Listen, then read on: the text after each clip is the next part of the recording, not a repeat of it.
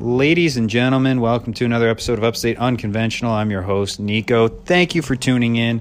And you guys know the routine by now. If you've had a paranormal or spiritual experience, you know, anything unexplained, something you've never told anyone before, or, you know, you have told people and they told you you're crazy or it was just a dream, I'm your guy. Contact me. You can get on the show. We'll talk about it. You can come on anonymously if you want. If you're, you know, you don't want to use your real name or whatever. It's all good. But email me at upstateunconventional@gmail.com or find me on Instagram at upstate_unconventional and send me a message through there. Guys, I've got a returning guest tonight. His name is Ron Weed. He was from episode 18, Selling Your Soul. Ron's had a lot of paranormal experiences, and he went over a lot of them in that episode. But he's back to talk about a few of the things that he didn't get into on the first one. So, this is an exciting episode, guys. He's got some stuff with a little bit of witchcraft. He was actually approached by, you know, someone that was a Freemason, but it was when he was in high school. So they were actually part of the Des Moulets Society. I think I said that correctly, but which is like the junior Freemasons. But they gave him this interesting number pattern, and a lot of this episode is talking about numbers. So towards the end we get into the Gematria stuff, and what I'm going to do is, because this isn't a video format, this is only audio, I'm going to post the papers, the drawings that Ron did and sent to me. I'm going to post them on Instagram just to give you guys kind of a reference. It's pretty straightforward. It should be fairly easy enough to follow, but I understand some people like to see something in front of them when they're listening along, so I'm going to definitely do that. But it's very interesting stuff, guys. And he's got some cool like witchcraft, magic stories as well, so definitely paranormal. So buckle up and enjoy the episode.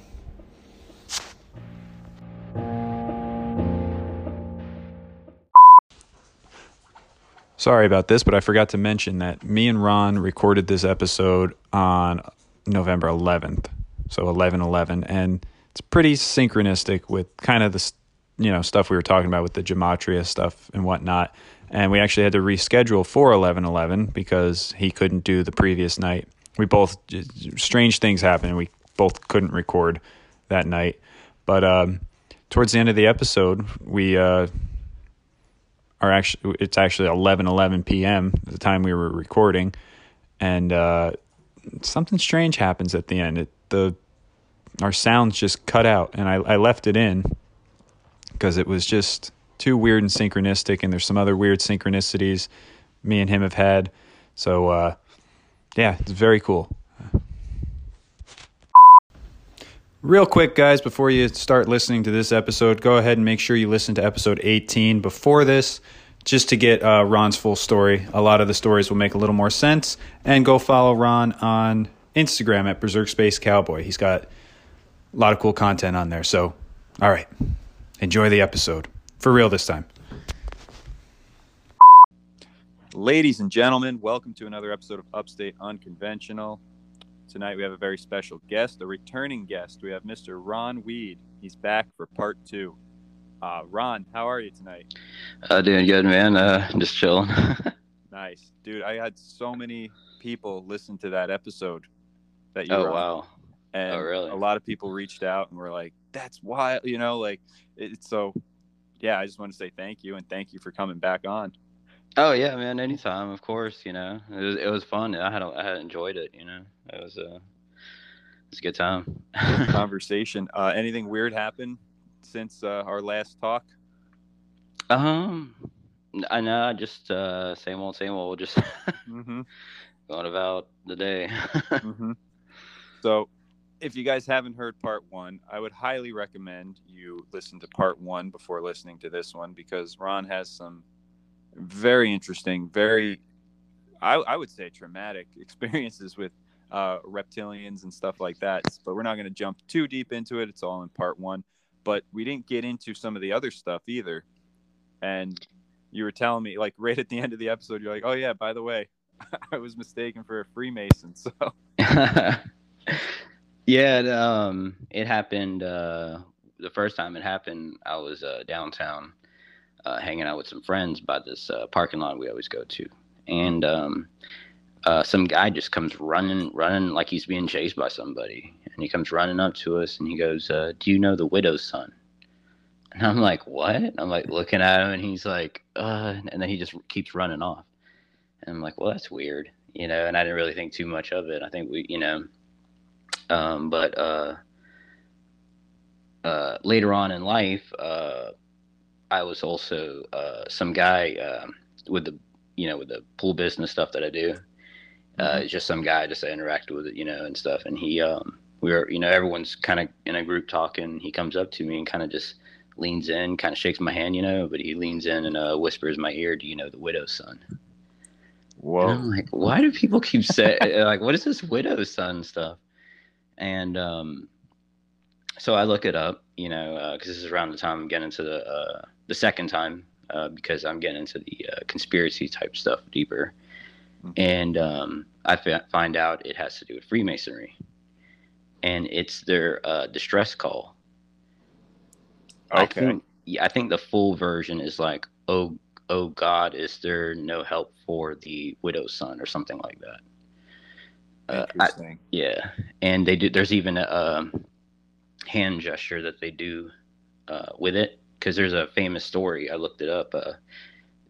A German U-boat saw American troops on a shore, and when they were, you know, they were getting permission to fire on them, the captain, he's looking at the American troops on the shore, and they're doing the hand signal for the you know, the widow's son, the distress call. Mm-hmm. And so he tells them not to fire, and they turn around, they let the Americans live. Because it's like, even though they're on opposing sides of the war, Freemasonry takes the overall. Your brothers come first, right? Yeah. They say it, you know it's them, so you have to kind of, at least this time, you kind of got to give them a buy, you know, free pass, yeah. That's wild. I've heard stories of, like, George Washington doing the same thing back in the Revolutionary War. Oh, really? British troops, yeah. I only heard it on a podcast. I didn't do too much research into it, but I've actually heard it twice on two different podcasts. There are people talking about that, and it's just very fascinating. But yeah, dude, that's very interesting. So this guy comes up to you. How long in between the two times when they said that to you? Would have been about 6-7 years probably. Oh, wow. Okay. Yeah, and I was going to say about the, you know, the whole thing about Benjamin Franklin's connections with Freemasonry was what got the French to help us out in the war. You know, so in a way, Freemasonry kind of, you know, helped win the Revolutionary War. In a way. Yeah. So, you know. Founded on Freemasons. I don't know if you know about how there's that church in New York, the one that didn't get crushed by the towers during 9/11. Mm-mm. I think it's the Church of Philadelphia, or I'm messing it up, but there's a church there that and okay. Back in the day when America was first founded, George Washington, the House of Representatives, Congress, they all went to this church and they prayed to God and to dedicate America to God, like every, you know, basically like, you know, a big ritual to kind of dedicate America to God. And that's kind of, in a way, you know, that's kind of when America started, you know, becoming prosperous and stuff like that. So who knows if that was a big founding ritual as well, you know? Dude, I wouldn't doubt it. I'm going to have to look into that now. Yeah. But, so yeah, this guy comes up to you and whispers, do you know the widow's son? Mm-hmm. And, so when I look, you know, I kind of take it all in finally, the brainwash, I'm kind of, you know, breaking away from the brainwashing. Cause of course I was brainwashed myself. I was, you know, Obama supporter. I watched TV and all that, you know, was soaked into the program. But it reminded me of the time when I was in high school and, you know, going with the events that happened in the first episode and everything like that. Years later, when I was in high school, a classmate came up to me and he showed me this number thing. And then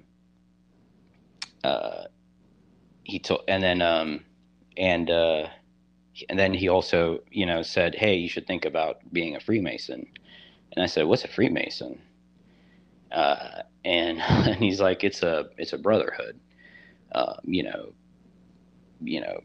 know, people with the light." He was saying something about light and all that. Yeah, I could tell you got the light kind of thing. Interesting. Yeah, and but you know, I get into the number stuff here in a little bit because it's, you know, it's a little bit of a deep dive there. So this kid was in high school and he was a Freemason? Yeah, yeah, that's what he told me. And interesting. And getting into, when he showed me the number thing, I showed it to another classmate of mine, but she didn't care about it. She's like, "I don't care about this number stuff." She had no interest in it. And, he said, "Hey, you're not supposed to share this with people. This is supposed to be, you know, for the, you know, select few type thing, you know," saying like, you know, this is supposed to be hidden knowledge, you know, secret knowledge that's supposed to be kept to the people who can hold it, that kind of knowledge. Right. The esoteric. Yeah, the esoteric stuff. And I was like, if it has, and you know, it has to do with God. And I was like, if it has to do with God, I'm going to share it with everybody I know. And he's like, you know, there's a lot of us are rich and powerful, and they're not going to like you doing stuff like that. And I said, "Well, I don't care." I got, you know, I'm doing this for God, you know, I've got, I'm not saying I'm some holy roller or anything like that. You know, right, I've had a lot of conflicts with the dark side, and it goes with I think it kind of comes with like kind of like a victim abuser type trauma situation where I'm kind of, because it was like the realest moment of my life. It's like I'm almost like reaching out to them, you know, because I'm like, nobody else gets me. It's only these people that. You know, they, maybe I'm supposed to, you know, be with them or something like, you know, or whatever. I gotcha. Yeah. So, but yeah. So I was pretty, you know, brainwashed, programmed, and what got me into conspiracy stuff is Obama. I was a huge Obama supporter. I was like, yeah, he's the most transparent president. I didn't like Bush because I knew a little bit about the 9/11 conspiracy stuff, and you know, I actually cried during Obama's inauguration.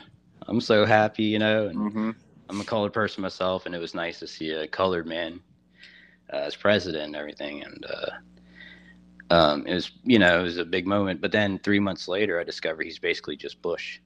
It's basically just the same crime family. Yeah. And so I was like, well, what is government corruption? Like, I want to know what this stuff is now. And so I started researching it, you know, Googling. But back then it was a lot easier. And you could go into really deep dives. Yeah. Now good luck trying to get anything on Google. Yeah. They wiped a lot of that stuff. Oh, yeah. And, so, and then I started looking into Alex Jones and all that kind of stuff. And then I find out about the Illuminati. Like, you know, you kind of hear about them, but you're like, that's not real and stuff. But when I kind of get into it, it kind of clicks back to me. I'm like, wait a minute. I had my experience from the first episode, you know, the whole deal with the devil thing. And then in high school, I get approached about this Freemason crap, and they give me this number stuff. So that kind of made me go, wait a minute. I think there's truth here, because it comes from a firsthand experience, I guess. In a way, I don't really have a lot of solid evidence to back it up, besides my, you know, connections with my father and stuff, and the whole situation with him. That kind of adds another layer of, you know, mystery to it, I guess. Yeah.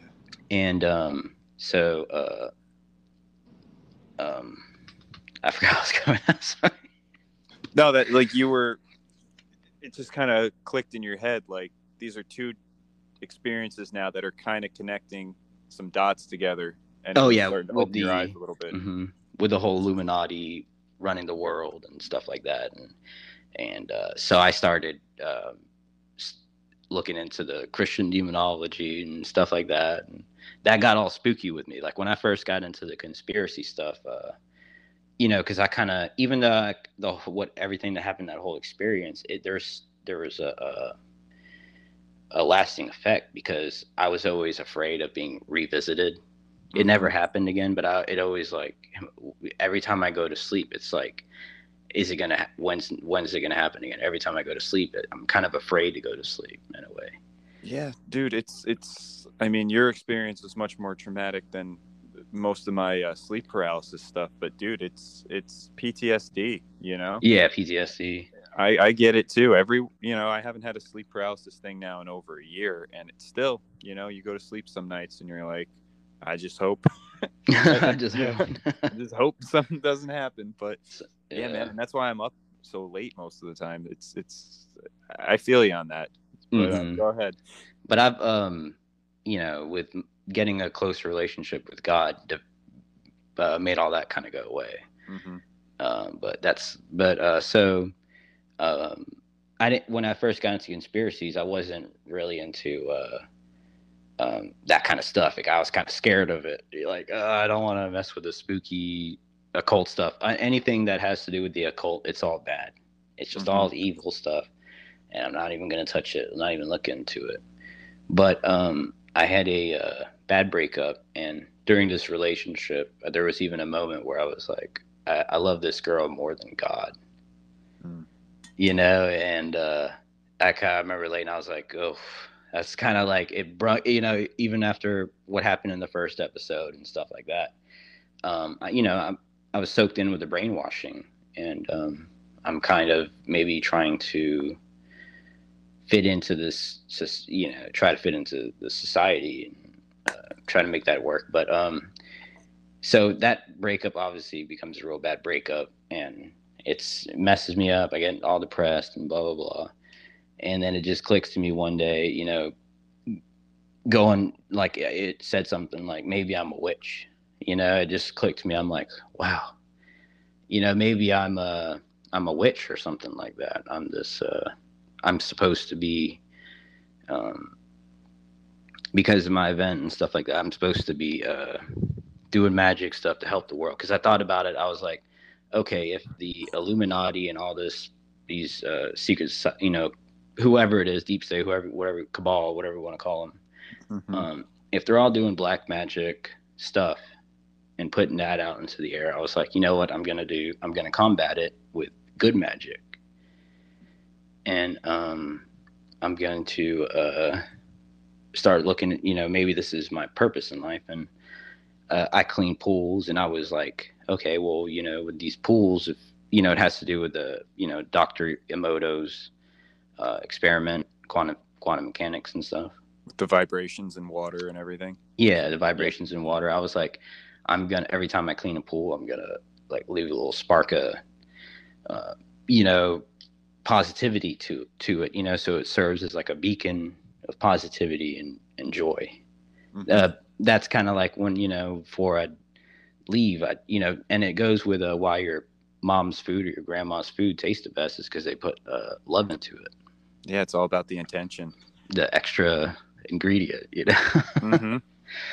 Yeah, man. I trust me. I've had times where I try to cook something that doesn't come out, but when I do it myself and I put that extra emotion into it, it's that little bit of extra love and just intention, you know, to like make sure everyone likes it, it comes out amazing every time. So there's a lot to it, man. I don't know if there's actual tangible science to back it up, but I can just tell you it happens. So I believe it. You know about the Dr. Emoto's little water experiment? Yeah. And so that's kind of a layer to that. And that goes into the number thing too. But yeah, I start getting into the witch stuff, and I actually start thinking, hey, those, because of what happened in the first episode with the light and all that, I was like, so I was visited by the light bringer. Mm-hmm. You know, they say light bringer, they brought the light mm-hmm. and they made whatever happen. And I was going to bring that up too with the crossroads and the selling your soul. I feel like that's what they mean by crossroads. They don't mean an actual road, crossroad. I believe like they mean like that, whatever reality I was in, that's like the crossroad, like from the physical to the spiritual world or something, from the physical to the astral world. That's the crossroad. This yeah. Whatever that is. Yeah, I would agree with that. And it's also like too, like you have a path to take, you know, like you're going to either completely change your life and go yeah. this mm-hmm. brand new direction, or continue in this reality to an extent. But yeah, I like the spiritual aspect to it better. Yeah. And I get, yeah, I you know, I started buying books on witchcraft and stuff like that, and I did the whole thing, like made my creed, wrote out my creed, my witch creed, because I guess the whole thing is like you have to be a witch for like a year or however many days or whatever to make it like official. Mm. So I, you know, year, and I would just buy little books on Wicca and do divination for people and stuff like that. I was actually pretty good at the divination stuff. What did you use for divination? My old roommate, he had rune stones, but he never messed with it. But I would just use those, like he had these rune stones, and I read the book on them, but I just kind of did it my own way. Mm-hmm.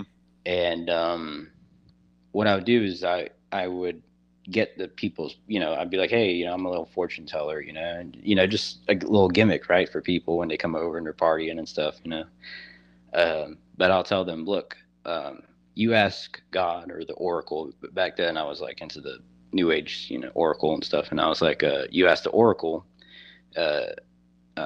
what's question in life you want answered, and I'll get the message for you, but I need your permission first.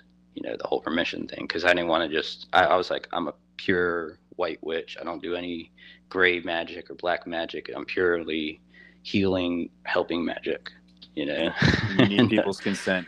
Yeah, I need people's consent. And so what I would do is I would, because the left hand is the hand that takes, and then the right hand gives, mm-hmm. like the left hand path. And so I would, you know, get into the state, or whatever, you know, you get into like this trance kind of state, you know, and I'll imagine absorbing their life force into my left hand, like a vampire. And then I'll take that energy and channel it through my body. And then I'm holding the rune stones with my right hand. And I'll take that energy that I feel is their life force, and I'll channel it through my heart and put it into my other hand and into the runes, all stones.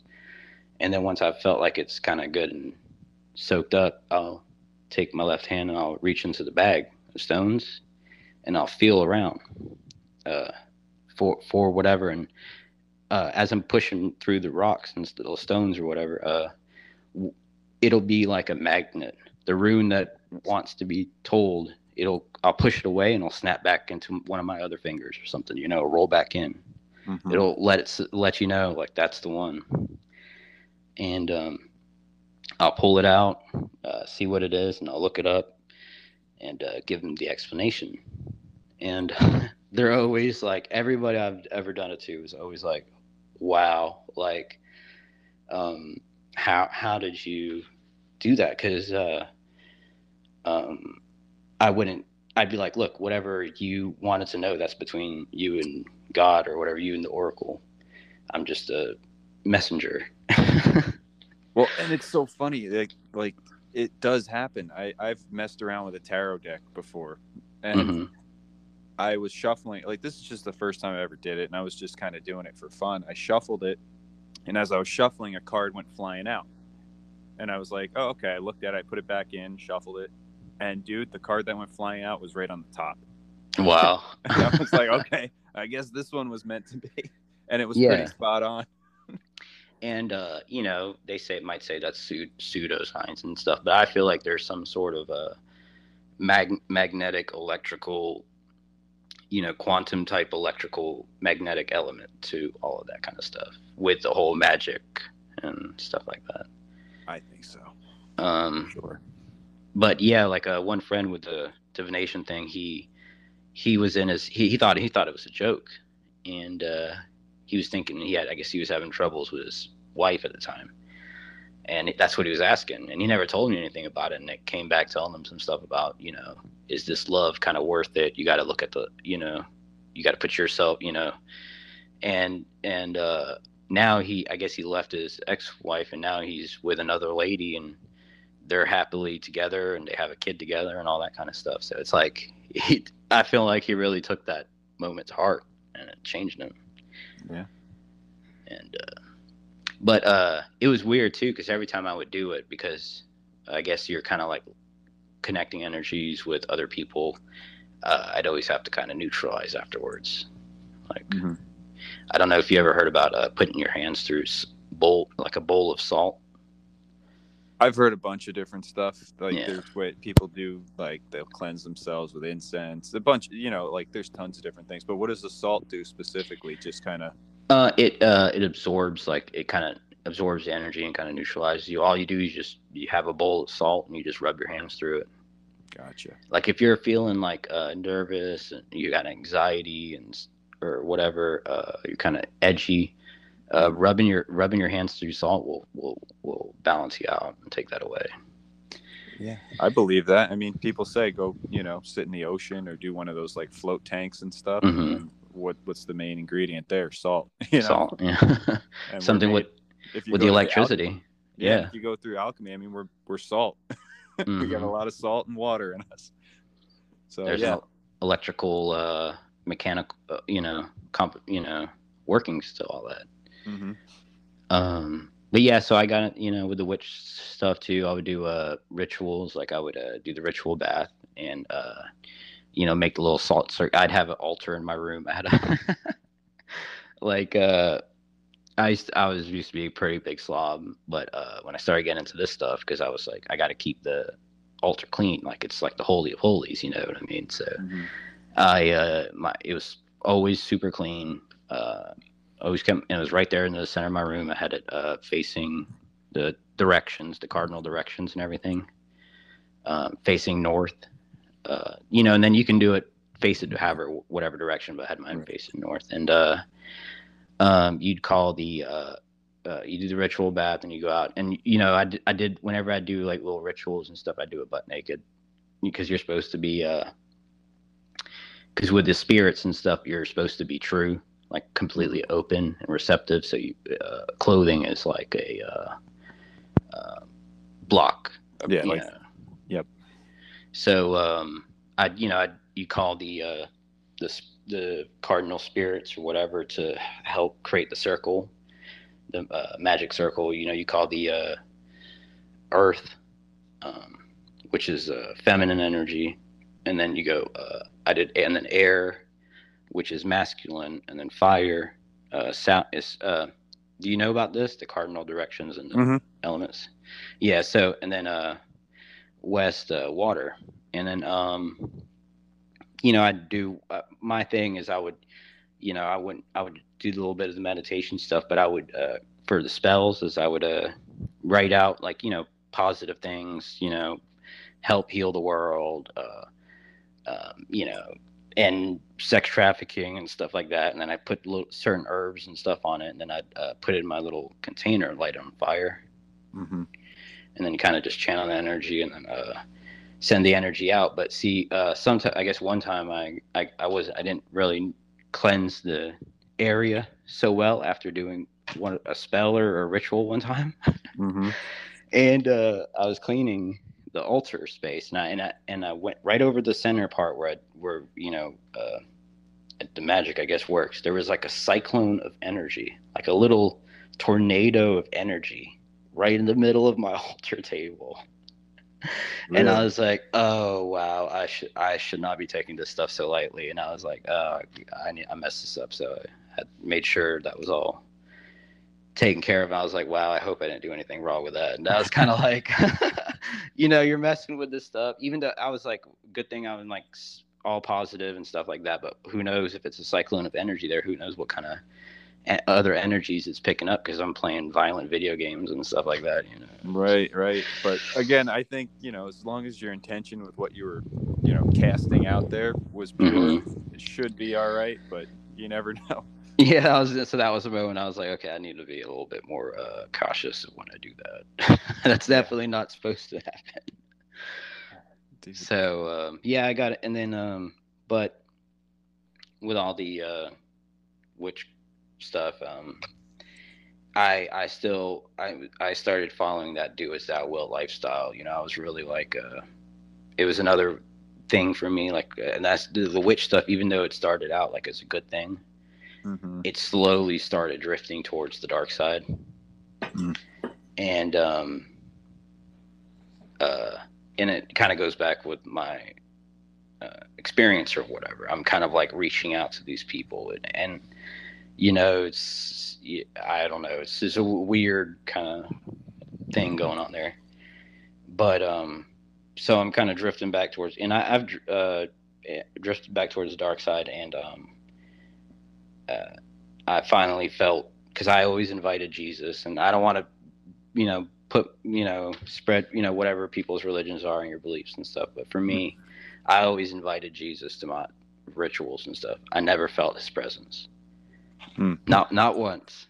But when I was there and I was all depressed and sad and everything like that, just over my shoulder, just a light, you know, bright light shone over my shoulder, and I look, and that's when I was like, that's Jesus. And he didn't come to the rituals. Yeah, he never came to rituals and stuff, and but he was still there. But that goes to show, like, Jesus, you know, that energy or whatever, it's jealous. It doesn't want to sit at your table with everyone else. It wants you to come sit at its table, mm-hmm. his table. You know, he wants you to come. Jesus wants you to come sit at his table. So, yeah, that kind of. But that so from there, I'm kind of slowly getting out of the magic stuff. Mm-hmm.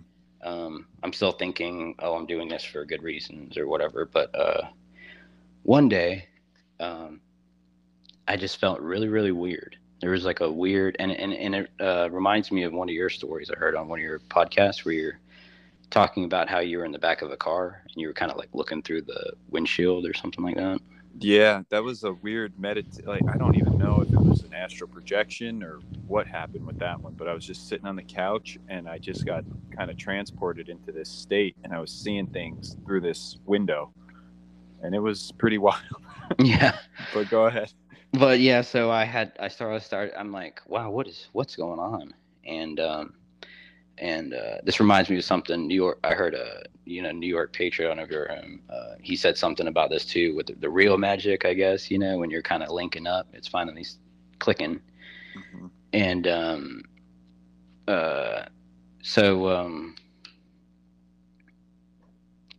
yeah, I'm all of a sudden I had like kind of like remote viewing abilities, but it was blurry and it kind of looked like that. I could go in my mind, and it's like a window, like the darkness will kind of like start opening up like blinds or something like that, mm-hmm. and it'll like show me what I was like trying to see, and it happens like instantaneously. It's not like I had to go. It's like it was just happening.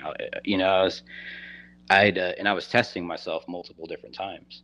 Mm-hmm. And I was able to see things there's no way I could have known. And so I get home and I'm posting all this stuff on Facebook. You know, all my family and friends think I'm crazy. Mm-hmm. Welcome to the club. But my roommates come home and they're kind of giggling at it. And I'm like, hey, can I have permission to test it and see if I can figure out something about y'all? And they're like, yeah, sure, whatever. And so I kind of meditated on it for a second. And I started, and it happened again. It kind of opens up my curtains, and I started seeing hands counting out dollar bills, And I was able to read out, even though, but the vision's blurry, but I was able to see that it was $14. Mm-hmm.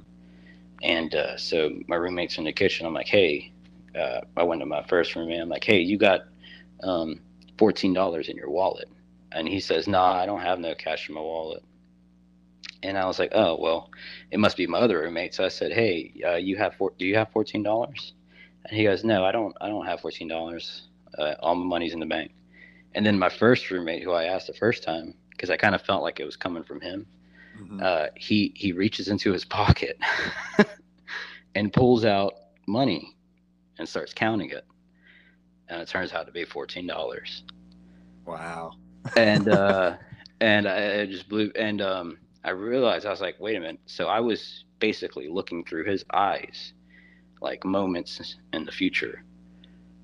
I was able to see, you know, that's what I saw. That's the $14 as I was looking through his eyes, looking down, counting his money.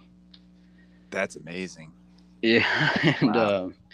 But it was kind of like when I was raising my vibrations, kind of, you know, I was like, I was doing the whole, you know, I went smoking weed for like 2 weeks, wasn't drinking. I was cutting back on the cigarettes big time. I was eating better. Mm-hmm. And so that's what it was. My vibrations were raising up and those abilities started unlocking. And I was like, nah, that's too much for me. That's too much. I was like, I was like a beer, cigarette. I got messed up that night. I'm like, I cannot live like this. And but lowered my vibration down. Those abilities went away. Interesting, very interesting. Have you ever tried tapping back into it? Now that I've got now that I've kind of got, a little bit more of a grip in my spirituality, I'm thinking I might, look into it. But I don't know. It kind of makes me feel weird because of some other stuff I find out about that, my name and this number stuff. So I'm kind of like, maybe it's kind of best I don't. People say it's, oh, yeah, unlock your abilities, unlock all this kind of stuff. But I feel like God wants us to be human. Use some of these gifts to kind of help and aid, but be human. Like same with Jesus. If Jesus was around, he had all these abilities and powers, but he wasn't. In the end, he kind of was like, "Yeah, I'm just kind of doing the show, y'all. I'm not really." With these abilities, I could do a whole bunch of crazy stuff, but he doesn't. It doesn't really matter. Right? He was still a carpenter during the day. Mm-hmm. Exactly. Yeah, that's amazing, man. That's really cool. So that was my dabblings with the witch stuff, and then I kind of slowly started getting out of that. But just one day, this was when I was just sitting on the couch, and I just remembered that number thing, and I was like, I remember this number thing, and I because I used to think it was a dream. That somebody told it to me because I was a big daydreamer in school. Mm-hmm. But it finally clicked me. I was like, no, that guy actually taught that to me. It wasn't a dream. Because I remembered coming home to my parents and asking them what a Freemason was, because some guy in school taught me this number thing. Mm-hmm. And so I was just fiddling with it again. And it kind of clicked me. I was like, maybe there's something here. Maybe this whole number thing is there's something else to it I'm not seeing. So I just kind of start fiddling around with it, and it actually unlocks into a lot of different things. Yeah, and for the people listening, I don't do video, but I'll post some pictures of this because it's pretty interesting. I mean, it's a number line from 0 to 9, and then there's a negative end at 0, and then a positive at 9. And do you want to just go into that real quick? Or? Oh, yeah. And if we look at that, if you look at a magnet, like a stick magnet, mm-hmm. you have your negative end, the South Pole, and then you have your positive end, the North Pole. Mm-hmm. And that creates that kind of like a magnetic field or whatever. And same way with the numbers, because, you talk about this whole like as above, so below thing. And how it all kind of connects in a layer with the gematria stuff. It connects how it connects with the letters, connects with things in real life, like how right now we're going to connect numbers to the magnetic field. Mm-hmm.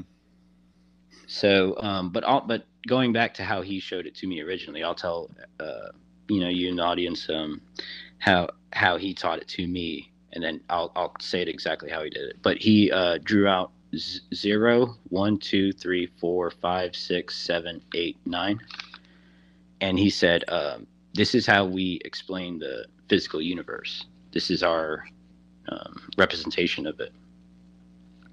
So he says. They say that to find the kingdom of God, you have to look within.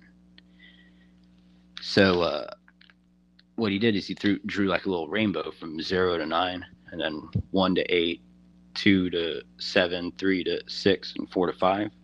Mm-hmm. And he said if you add all of that up, it becomes 9, 9, 9, 9, 9, or 5 9s.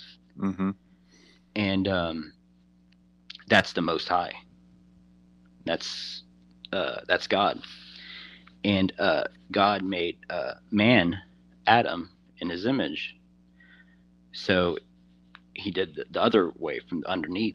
And you can't go higher than God. So now we have to go down. We have to break everything down because he's the Most High. Mm-hmm. So it's 9 minus 0, 8 minus 1, 7 minus 2, 6 minus 3, 5 minus 4. And that comes out to 9, 7, 5, 3, 1, and that's Adam. And then how you can see here, the first number is 9, and then he makes so that's God. That's making man in his image. And then also how 7 is an important number in the whole occult kind of world. Mm-hmm. 7, there's 7 continents, 7 days, yeah. On and on. And then you have 5. Next, which is the star, the 5, what is kind of like a blueprint for intelligent life. You know, it said the head and then the 2 arms and 2 legs. Mm-hmm. And then 3, the Trinity, and then 1, and then the phallic symbol. Yep. But so to make Eve, took a. Eve comes to make Eve. God took one of Adam's ribs or something like that. Mm-hmm. And so there, Eve comes from God in Adam. So he goes. He subtracts the 5 9s from 9 7 5 3 1, and it creates 0 2 4 6 8, and that's the even numbers. So you have the odd numbers going from left to right, and then you have the even numbers. Or you have the odd numbers descending from left and right, from 9 to 1, mm-hmm. and then you have the even numbers ascending from 0 to 8. Right. And so that's Eve. That's the, and then when you break it all down, it becomes 5 zeros, and that also is. And then he didn't tell you. I messed up, but mm-hmm. that's what he did. He pretty much drew out those that number block: the 5 9s, the 9 7 5 3 1, 0 2 4 6 8, and the 5 zeros. And he asked me, "What do you think about that?" And I said, "Well, if this is what we use to represent the universe, then that clearly shows that there's a balance and a law within the universe, and that not everything wasn't just random. There's a grand architect. There's a designer to all this. This is a essentially his signature. His it's a code. I mean, his code. Yeah, his code, his blueprint. And he says, "Oh, that's good." And that's when he told me, "Hey, you should think about joining the Freemasons." That's when he told me that. Interesting. So and that's all he said, and then everything else from here is kind of stuff I've kind of diddled with it, and then the stuff I was just saying. But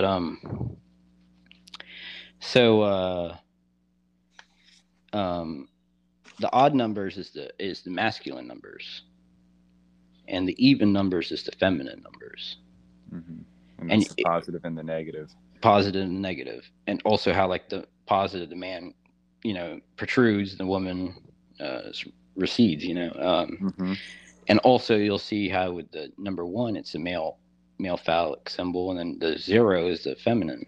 Mm-hmm. And that goes into, that's why we're the whole, sex, occult kind of stuff is, because, it's kind of weird that it all kind of is like that, with this male, female duality kind of concept here. Yeah. And what's interesting too, maybe this has nothing to do with it, but mm-hmm. In computers, binary is all zeros and ones. Yeah. So makes you wonder, are we in a computer simulation? Yeah, and it's a big pervert, just constant thrust, strokes, different strokes. Mm-hmm. But yeah, and so and also with this thing, it says God says in Revelations, "I am the Alpha and the Omega. I'm the beginning and the end, the first and the last." And if you see how it kind of goes, it kind of goes like that. Like the 5 9s, that's the alpha energy. And then the 5 zeros, that's the omega. That's the womb of creation. So that's showing the two aspects of God, because even God's version of intelligence is feminine, like Lady Wisdom, his manifestation of intelligence. But so getting back into the magnetic element, and then also Dr. Emoto's water experiment, you'll notice. Do you have the image in front of you of the? Yeah, which one? The magnet or the? Yeah, the first one, the magnet. Yep. So you see how where I said have the Star of David's within the block. Yes. Yep. So that's also with the Dr. Emoto water experiments, every time it's a positive affirmation, you always see this symbol, the hexagon. Isn't that a hexagon? Yeah. Mm-hmm. And it's also the tetrahedron, which is what they say is that our battery, essentially. Mm-hmm. So it's strange that would also show up within this number block. And another thing about this number block is it adds up to 90.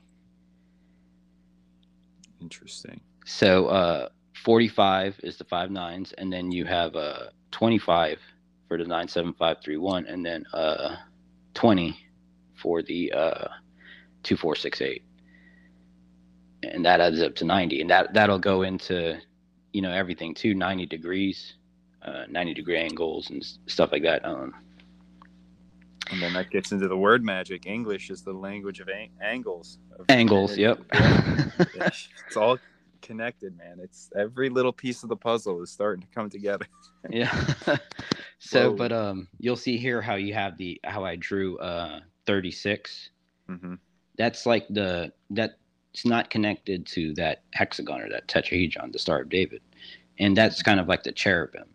And I'm kind of guessing. I don't know this stuff, so I'm just like anybody who's listening to this. If you find out stuff, it's a puzzle. You discover elements to it. Share it, because a lot of this stuff here, I didn't figure out until somebody pointed it out to me. They're like, hey, this so and so reminds me of this, or that reminds me of that, and I'd look into it and be like, wow, that's great. I never knew that. I never saw that. So with the 36, that's that black and white symbol I shared with you on the DMs before, with the big X and the diamond. Mm-hmm. That's 36 squares. Okay. And I discovered that image, how to create that image from this number block, because I just drew it out and just like a line, like the Ouroboros, the snake eating its own tail. Mm-hmm. And it actually creates that and that thing. And I realized that's a 6x6 square, 6x6 graph right there. So that's when I came up with that image, and the star with the X and the diamond. Mm-hmm. That's actually an optical illusion, because if you, look at it, it's actually 4 X's. So it's either 4 X's connected together, or a giant X within a diamond. So it's like the reality is a matter of perspective in a way, right? How you view it as the perspective changes what you see. And but also with that image, I was posting that on Twitter, years back, and somebody pointed out that or they posted something about a crop circle, and and it was just after I made that image and posted online. A few days later, and I see this crop circle, and I'm like, wait a minute, this crop circle matches this image. That's weird, man. to the outline of the border, and then even and then the spaces in between the squares, and that's the 6x6 square, and it actually connects with my name here in a little bit. But so that first page I sent you, at the bottom, you'll see how I drew the two horseshoe magnets connected together. Yep, and that's a lot like the Ouroboros too. Mm-hmm. and the number block to the left. Mm-hmm. That what I did is I reversed it and mirrored it. The number block. Mm-hmm. And it creates this the same element of this horseshoe, the two horseshoe magnets connecting together, which actually a horseshoe magnet, when the magnet is bent like that and the poles are closer together, it actually increases the magnetic effect or whatever. Yeah, I remember that science class. Mm-hmm. So, back in the but so yeah, and it works perfectly like that. So there's some sort of magnetic element to this number block thing, and also the number 40 in the Bible is like a big number with the 40 days, 40 nights, 40 years, 40 fasting or whatever. Yeah. The number 40 is the only number in the English alphabet that goes in alphabetical order. It's the only number that is in perfect alphabetical order. Yeah, you said that on the last episode. And yeah. And what you'll notice here with this that second number block with the two, when I kind of connected it, that's 40 digits. Yes, it is. So is this some sort of, barrier? Is this showing maybe has to do with Earth? Are we within some sort of magnetic barrier like this? And we're just this space in between? I don't know. I'm just throwing it out there. But that's okay. And the sides, edges of the magnet are the ice wall they tell us about. Yeah.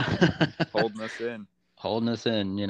It's we're in a plane, we're in a something, who knows. Stuff is fascinating, man. That's fun. But I guess on the second image, I have the with the one where I have God, and then it says God/you. Mm-hmm. So that's like that's God, is that because they say and my opinion, everyone has their own, but they say how we're actually God experiencing himself. Mm-hmm. I see it as yes, that's true in a sense that we are God, we're a part of God, we're his children, but we are not God.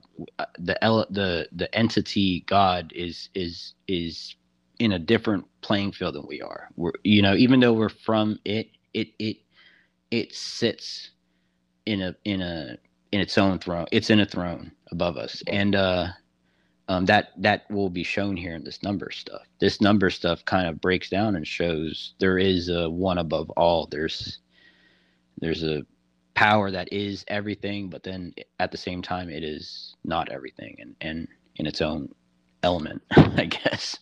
Yeah. But and then Tesla, how he says the key to the universe is 369. Mm-hmm. So the God/you, if we take out that, it's kind of like a key, like the 7, 5, 3, 1, and then the 2, 4, 6, 8. That's the key going into the lock, which is the C, this outside barrier I showed. Mm-hmm. So that actually, and then next to it, I have the 369, and where it says two plus one, in the print, and then plus eight, in the parentheses, 8 plus 7, and then it equals 18. Mm-hmm. What I'm doing is I'm going across. So I'm going 2 to 1, 8 to 7, 4 to 3, 6 to 5, kind of like linking, like it's connecting, mm-hmm. Wired, and that comes out to however you do it, it'll come out to 18, 18, and then 36. And then right below it, I gave another example where I went 2 to 3, 8 to 5, 4 to 1, and then 6 to 7, and it still comes out to 18. So that when Tesla says 369, I feel like that's you know, it's kind of, this kind of has something to do with that, like the 7 5 3 1 2 4 6 8. That's like taken out of the lock, which is God, and it's also the where I drew the crescent moon and the star. Mm-hmm. That's it kind of like looks like that too, you know, when you think about it. The 7 5 3 1, the 2 4 6 8, that's the star, and then the 5 9s going around in the sea, that's the crescent moon. And so that's, so there's a theme here with 9 that we're seeing. Mm-hmm. 9 is, you know, it's considered like the number for Saturn. It's Saturn's number. And it, I don't know if that's not with the Kabbalah. I think with the Kabbalah it's different. I think 9's Saturn is 3 or something like that. Okay. But we're seeing this 9 plus 0, this 90 theme playing out. So I just was one day, just clicked with me, and I don't know how I figured out how to do this actually, but have you ever heard of a? I'm over at the compass image now. Okay. Yep. And it says the PQRST. That's the PQRST wave. Okay. Do you know what that is? Like the little heartbeat monitor thing? Yes, yes. Okay. Yep, that's what it looks like.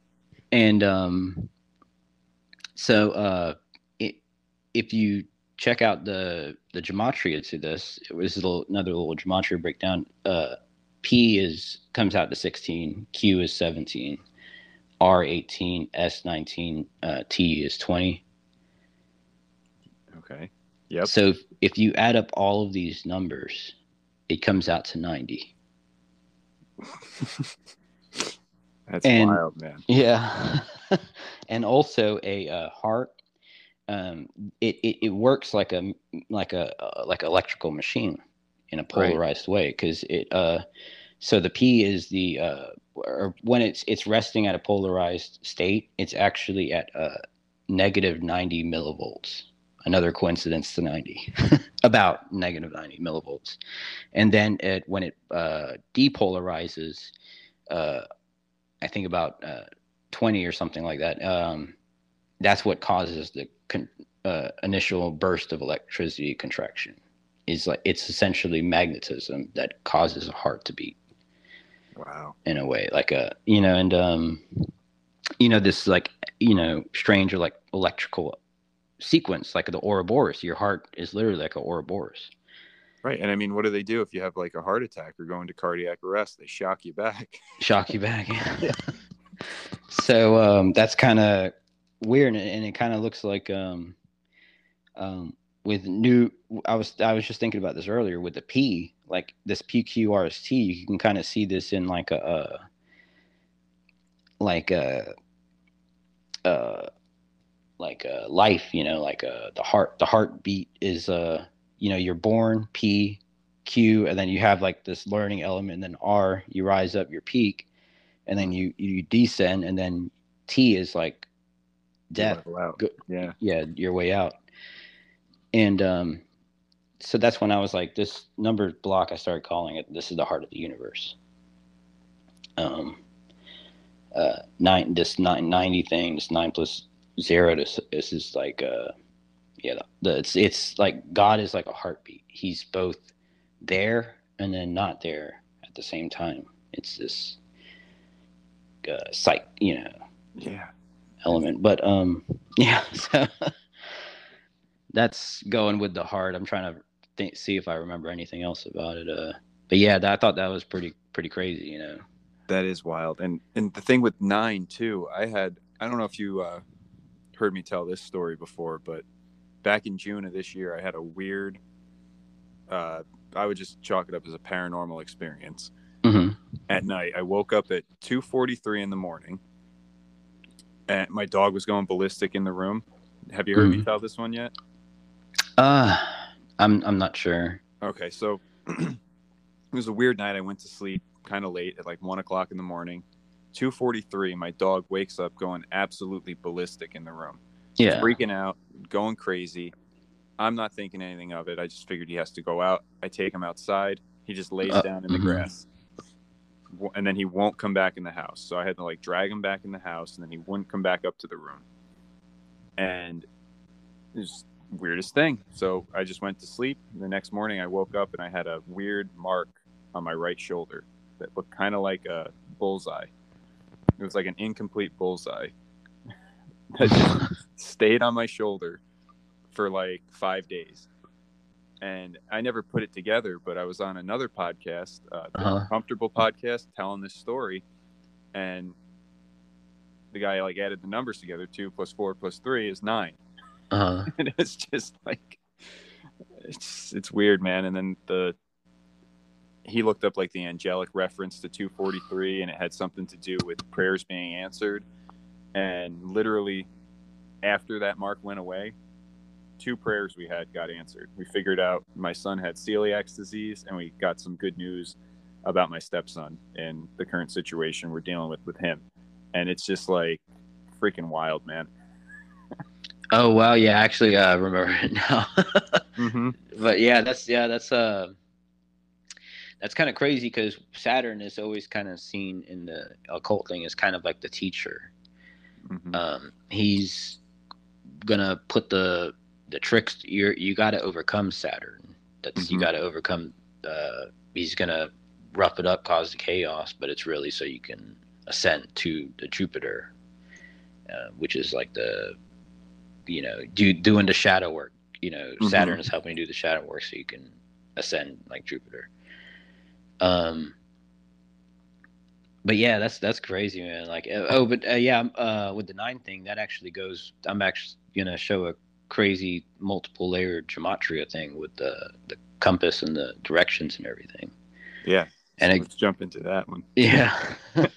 So we have a north, south, east, and west, and this is just the normal layer. That's north is 5 letters, and south is 5 letters, and then east and west. I messed up down there, but east and west are 4 letters.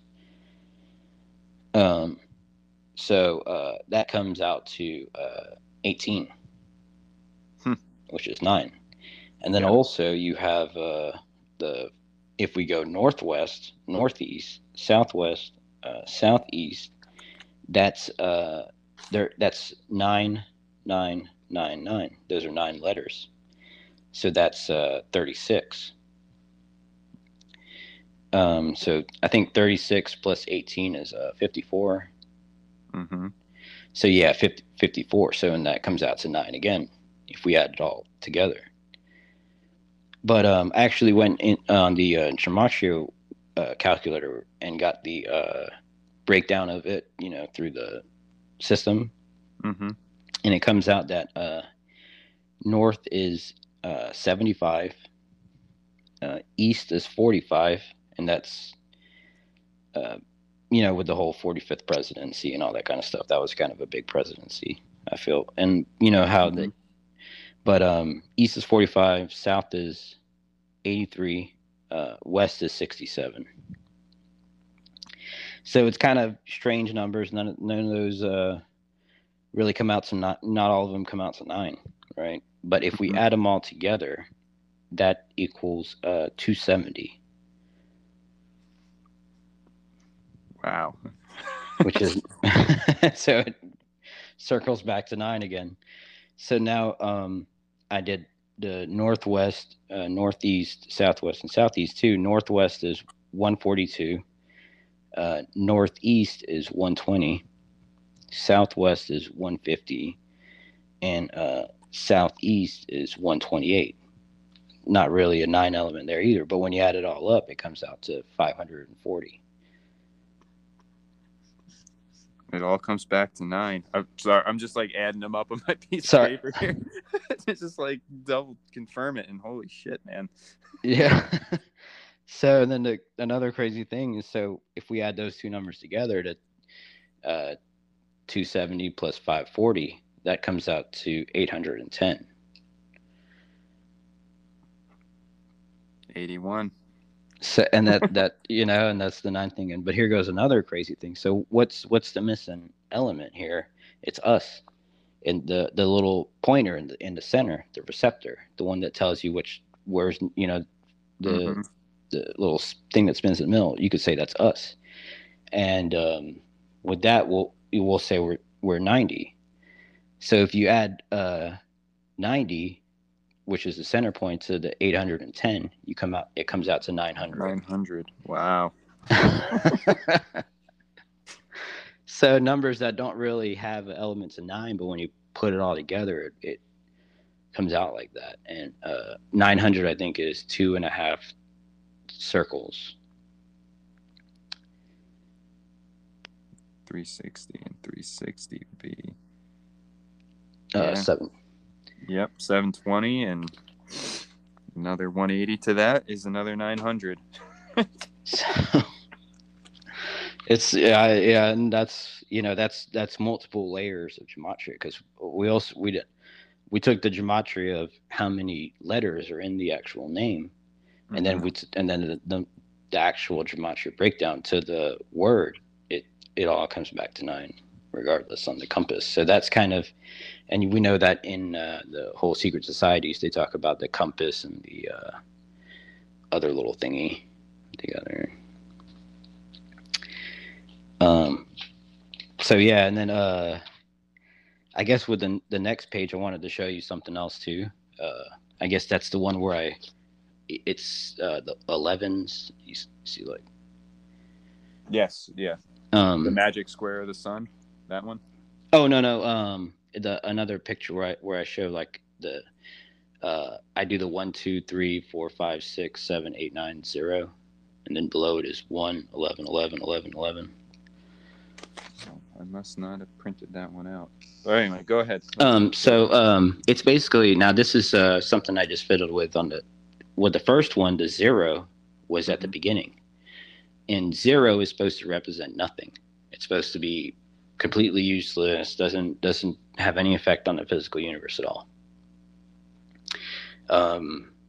But if we move 0 to the front of the line and did that same math breakdown to look within, we get 1, 11, 11, 11, 11. So basically 1 plus 0, 2 plus 9, 3 plus 8, 4 plus 7, 5 plus 6. So yeah. 1, and then that also can be seen as a 1 plus 44.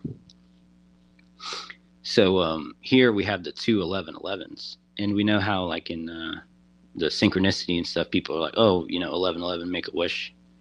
Yeah, and just for the record, folks, we're recording this on November 11th.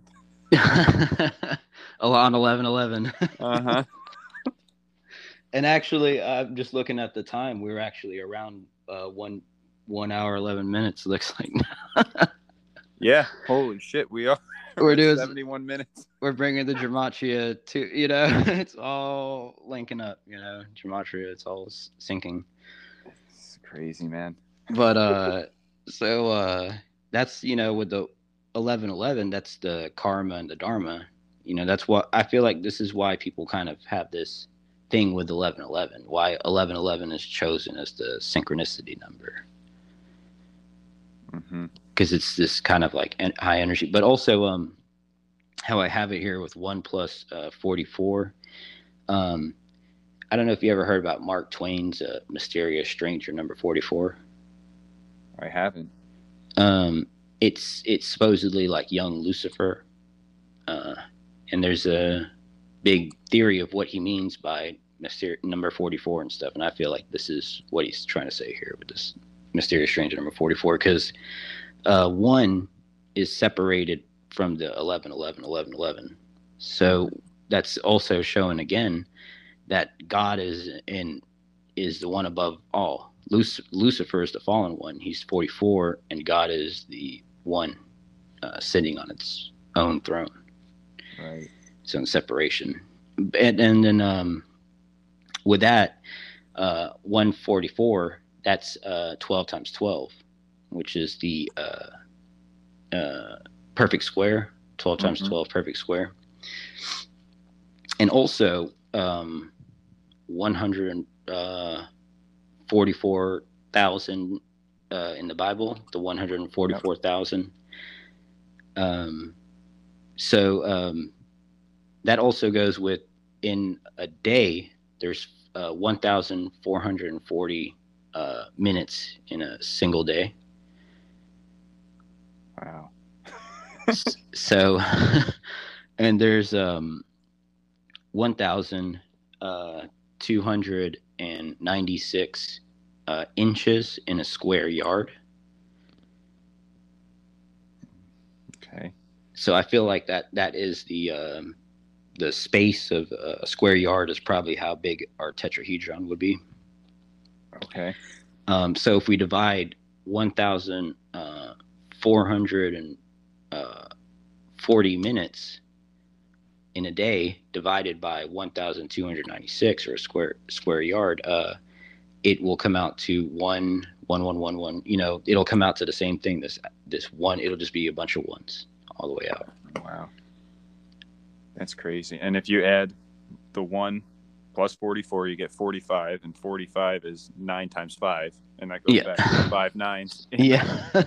And also, I feel like why the 45th presidency was a big one, mm-hmm.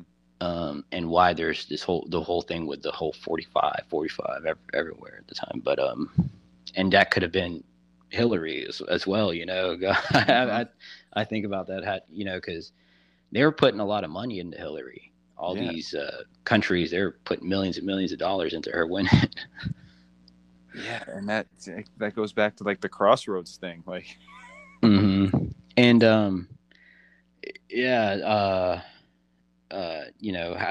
also I guess the Project Looking Glass, how they said there was the deep state kind of had like this fortune to see, this ability to see into the future or whatever, with these psychics. But then after, like, I think around the year 2000, something like that, the psychics couldn't use the equipment anymore. They couldn't. There was like an energy block, not allowing them to look into to use this technology to look into the future. Interesting. Yeah, I wasn't too versed in it, but there was that one Google whistleblower who was talking about it. So. But yeah, and then going back into this, so I all this number stuff here that I've talked about, you know, it has a lot to do with the 9s, and then the you know, certain numbers and sequences and stuff like that. So when I started learning about this, I was like, so this stuff is like Gematria. And I found a Gematria calculator, because online everyone's using Gematria calculators and stuff like that. And I was like, I'm going to type in my name and see what comes up. And some, you know, interesting numbers came up, and I started looking into it, and I was like, wait a minute. The Gematria breakdown to my full birth name has to do with all this number stuff. It's all, and for example, the English Gematria to my birth name is 1,296, or 36 times 36. And also, so then in the simple Gematria breakdown of my name, and I'm bringing up each one, the ordinal and then the reduction versions, There's the reduction and the reverse reduction. I've gotten all four versions of those, and it's 216, 99, 297, and 108. And those are all occult significant numbers. For example, 216 is a 206 times 6 cube, essentially 6 times 6 times 6. And it's also 1296, my English Gematria number, divided by 216, which is the first one is of the simple Gematria is divided 6 times. So basically a full cube, a full 6-sided cube. Wow. And that link's there. So, and then 99 to 99 rosary beads, and 99 left to find one. And then 297, there's some stuff in there, the Bible, I can't remember. But it's 297 is divided, can be divided by 33 9 times. And then also 108, and 108 is a big number in like Hindu numerology circles, you know, the whole system there. And then also with the Jewish, 18 is like a big number for the Jewish community and stuff. So those are 4 numbers right there. And then when I add up all of these numbers, they equal 720, which is 36 plus 36, or, you know, and then that's another occult number, and that all circles back. For example, there's in the Hebrew Kabbalah tradition, I think it's like 216 letters in God's name. Wow. And also there's something to, like 72 names of God, which is what it comes out to. And so yeah, so obviously that's kind of pretty blown, you know, mind blowing to hear about this kind of stuff, because not only do I know all this Gematria stuff, my name connects and links back to a 6 times 6 cube, which is that image I created. So all this number stuff actually links to my actual name, the Gematria breakdown to my name. So it's wild, man. But the weird part about all of this is this kind of shows that this Gematria, it's 6 times 6 times 6. It's basically like Antichrist, you know, yeah, it's all 666 Antichrist, black cube, Saturn stuff with the 9s and everything like that. So that kind of, you know, it's kind of a creepy, weird thing. You know? Yeah. So when I started finding out, and you know, and I thought about it with my first experience from the first episode, I was like, well, maybe I just won the devil's lottery, and if they use Gematria and all their occult circles and stuff like that, the Gematria to my name just popped up and said, "Hey, 666, go find this kid." Yeah, and you know, his name comes up with the, you know, 666 stuff. So maybe had I taken the deal and joined them, blah blah blah, maybe they were grooming me to be some sort of Antichrist type figure. Yeah, man, so you put a wrench in there, a kink in their chain, or big wrench in their cogwheel. I feel like that too. Like I'm looking back and I'm like, maybe if the whole Eisenhower thing is real, where there was a deal for them to experiment on people every year or whatever. Maybe there was a clause in there that said, if so many people refuse, then you guys can't do it anymore, or something like that. Mm. Or I don't know. You know, I'd like to think that I wasn't the only person that said no, but given the situation and all that kind of stuff, I you know, I can see it. And I told my mom the other day, I'm like, you know, I don't blame y'all, because if my kid ran into the room and said, "Hey, I was visited by reptilians last night and they offered a deal with the devil to me," I'd be like, "You're crazy. And that was just a dream." Exactly. Exactly. You just be like, "All right, that was a wild dream. Let's go back to bed." Yeah, so I don't blame him at all, and and this stuff, honestly, this is just stuff I would bring up when people would be like, "Why do you believe in the Illuminati and all this kind of stuff?" And I'd be like, "Well, I was visited by reptilians when I was a kid, and it all links back." And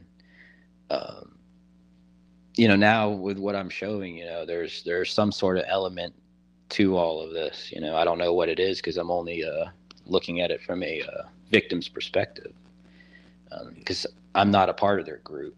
I never took in, so I feel, and this stuff, man, I was on Twitter, and I was a part of the whole Q thing.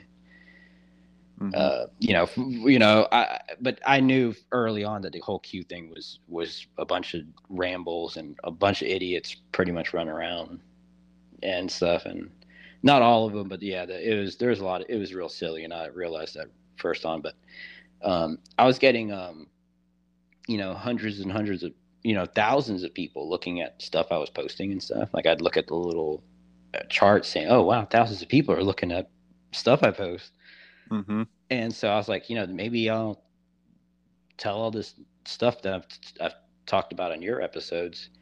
And I started posting that kind of stuff on Twitter. All of a sudden, I went from thousands of views to literally barely 20 people looking at stuff I post, because I started talking about this number stuff and the Illuminati and all that kind of stuff. So,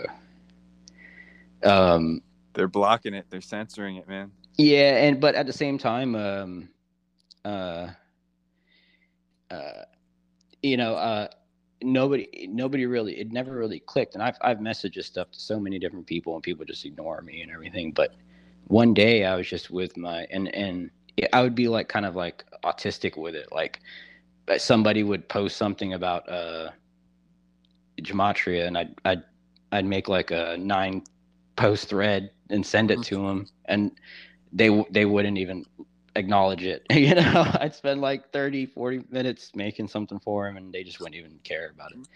But I was I felt obliged to do it, and I just told my girlfriend, all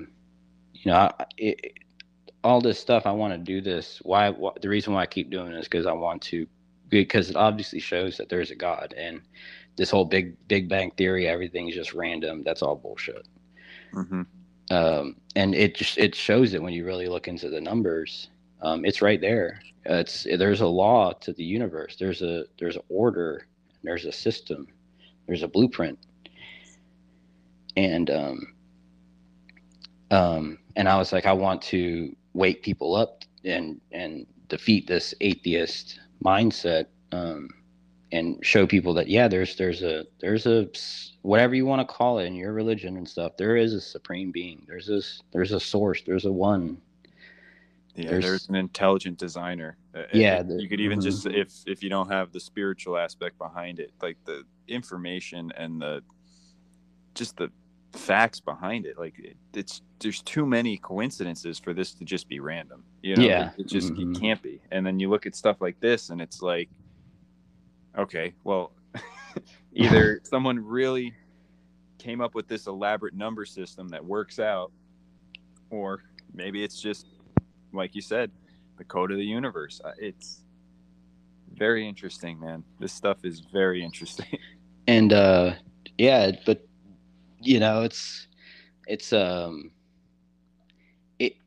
it's there. I'm sure there's more to it too. And I just haven't even thought about it, so I'm kind of getting this out here, so I'm hoping maybe one of your listeners is some super smart math nerd, or they know about physics and stuff like that, and they'll be like, hey, this will blah blah blah, and they take it further.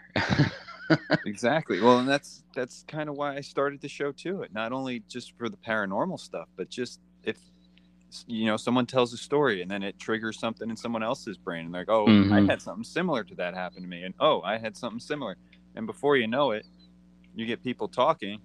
That's when we start making progress. That's when people start coming together and putting the differences and stuff aside. That's when we start making a change and trying to figure out what the hell it is we live on.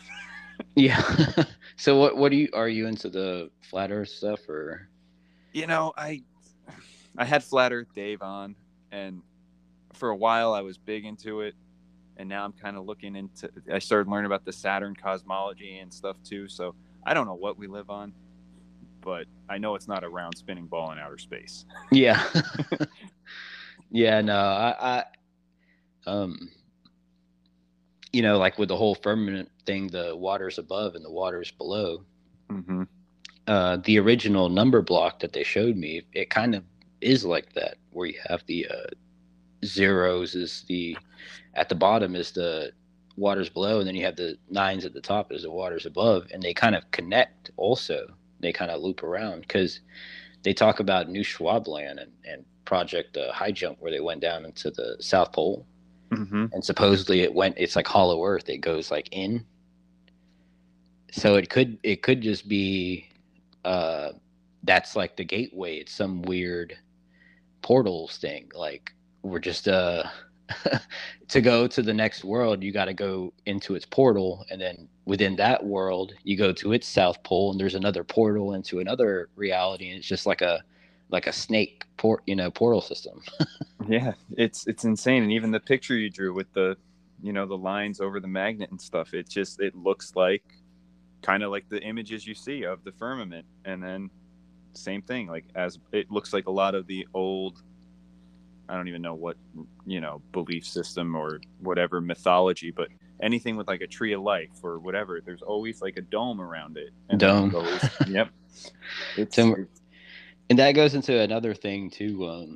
I guess I cut, but you know, with the North Star, have you mm-hmm. ever seen like time lapse stuff of the North Star? Everything kind of just spins around that center point. And they said over time the North Star changes its position, becomes another star or something like that. But there's this kind of cyclone effect of, and it all goes up to that one point. Mm-hmm. And I feel like that's also when they say like the third heaven, I feel like that's kind of the portal system to get up into the real, into heaven, is probably that, like the little hole at the top of the dome to get out of mm-hmm. it. Like the universe itself could just be an enormous dome. Yeah, it's wild, man. But that's another, actually, you know, I don't know if you ever heard about the whole star seed thing, where you'll have like constellations on your body and stuff, with like birthmarks and things. Yeah. I actually have on over my heart and my chest, I have the Big Dipper. Really? Yeah. And then it's even crazy, because one of the stars, the brightest star, it has like two moons, and my birthmark has like two little dots next to it, like it even has like the moons, and then there's another one, but it's kind of like a blueprint. And I'm kind of like, maybe if this was, you know, with the story with the first episode, maybe it's just the starseed thing, there's some truth to that, like the people are coming down through, like maybe the stars, or maybe those are just portals, and that's how you come into, every star is a person, you know, it's been alive or whatever, who knows. I'm just going to la la land with all that. Yeah, no, but it's, you know, that's it, who knows, man, it's possible. I mean, there's too many weird synchronicities, coincidences, like it's absolutely bizarre, man. But Ron, this has been an amazing episode. I'm still kind of blown away by all the numbers. I'm going to play with this tonight and everything. Yeah. But yeah, you had some really interesting stories with the witchcraft, and it's funny, I did an episode with Miss Emily, and I was just talking about like the little ritual I do before that, and someone accused me of like, you're practicing witchcraft. I light a candle and a throat chakra, oh yeah, incense and stuff, and they're like, that's witchcraft. I'm like, okay, just relax. But then I was like, yeah, I guess it might kind of be, you know? Yeah. I think people should lighten up, you know? I think that's the, even though I'm, you know, I tell people I'm Christian and all this kind of stuff, I kind of had, I didn't want to tell people I'm a Christian. I wanted to show people I'm a Christian. Right. You know, because I think a lot of these people, even with the Republicans, they act like they're so pro, you know, they're so woke, but they're actually just their own version of blind sheep. Mm-hmm. And that goes with the, I think a lot of people who say they're super spiritual Christians, they need to lighten up. And it even says in the Bible, don't, you know, it's not really your right to judge people in that way. Unless they're fucked up, you know, sex traffickers and things like that. Right, exactly. Fuck those guys. Exactly, dude. But yeah, man. You want to wrap it up here? And and or do you have something else you want to talk about? Yeah. Well, that was kind of the last thing. I mean, that's all I could really think off the top of my head, I guess, for now. But yeah, I just looked. It just turned 11/11, and I'm not making this up. I'm gonna screenshot it. Oh wow! Yeah, I'm seeing that now. That's a good time to. I mean, that's the time. Yeah, we'll wrap it up here. Hello? You there? Yeah. Oh, that was weird. What happened? I have no idea. All right. Whoa. So, Ron, guys, it's 11:11. We're going to wrap it up here. Ron, do you want to tell everyone where they can find you? And if they have a story, they want to reach out to you or whatever? Oh, yeah. I'm on Instagram at Berserk Cowboy, or at Berserk Space Cowboy. Mm-hmm. And you have a show too, right? Oh yeah, and then I have my own podcast called The Imaginarium of Thought, but I don't talk about any kind of this stuff on there. So nice. Yeah. But yeah, man, Ron, thank you so much for coming back on. This is a really awesome episode, and yeah, I just want to say thank you. So yeah, man, I appreciate you giving me the opportunity to come on here and talk to you and everything. And I enjoy everything what you do, and I feel like it's you got an important thing that's really going to make a difference in this whole awakening movement. Well, thank you for that, and I'm sure I'll have you back on again, because I'm sure there's more to this stuff. So we'll be in touch, and have a great night. All right, you too, man.